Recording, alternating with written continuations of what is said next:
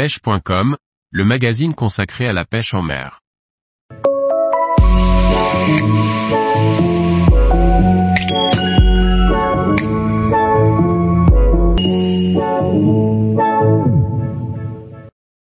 Surfcasting, des montages nombreux et variés pour cibler les prises. Par Pauline Bellicourt. Les montages en surfcasting sont nombreux et variés, du court, du long, des perles, sans perles. Avoir différents montages composés de différents accessoires permettront de vous adapter aux situations. Les montages surfcasting sont nombreux et variés si l'on prend en considération tous les paramètres poisson, région, saison, mais les bases sont semblables. On y adapte les longueurs et les diamètres d'empile, les tailles d'hameçon, et l'ajout ou pas, de perles. Les montages sont structurés en deux catégories, avec traînard et sans traînard.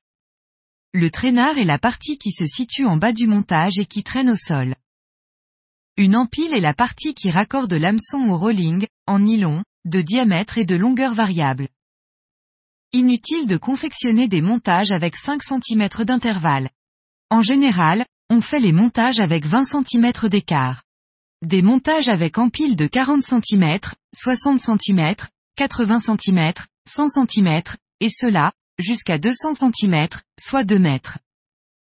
Privilégiez les montages à deux empiles, pour plusieurs raisons.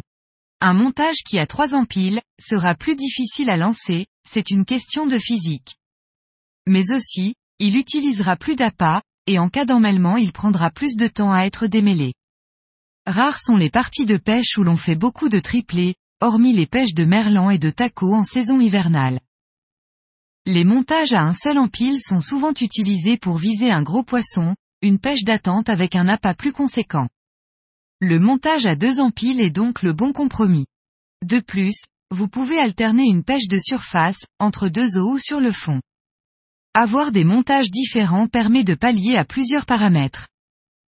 Si lors de votre relevé, avec un montage de deux empiles de 120 cm, le montage revient complètement mêlé, ne vous entêtez pas à le remettre, passez sur un montage plus court, 2 par 90.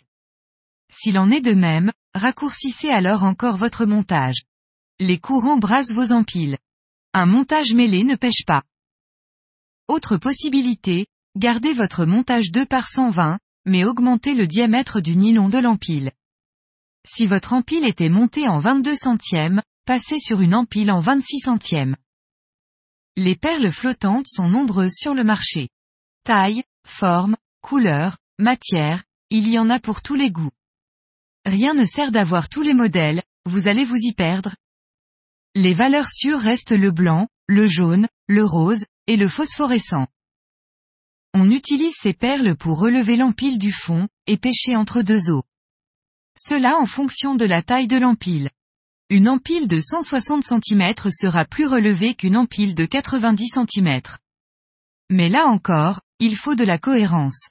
Si vous mettez une petite perle 6 mm sur un hameçon type numéro 4 longue tige, avec un gros arénicole dessus, cela n'aura pas la même action que si vous y mettiez un hameçon léger en numéro 5 et une petite demi-dure. Ciblez votre matériel en fonction du montage souhaité. Il en est de même concernant les petits accessoires, rollings, perles, agrafes. Plus vos accessoires seront gros et lourds, plus votre montage sera plaqué au sol.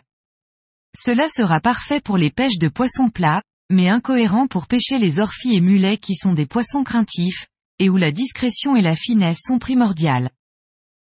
Les perles coulantes sont elles aussi très utilisées.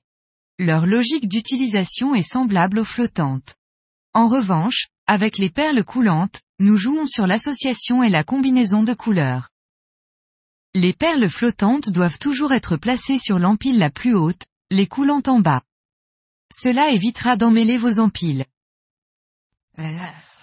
Vient encore les questions, quelle longueur pour quel poisson, quelle perle pour quelle espèce, comment confectionner ces montages, le surfcasting demande beaucoup de réflexion et d'analyse que je vais essayer de vous transmettre pour réussir vos prochaines sorties.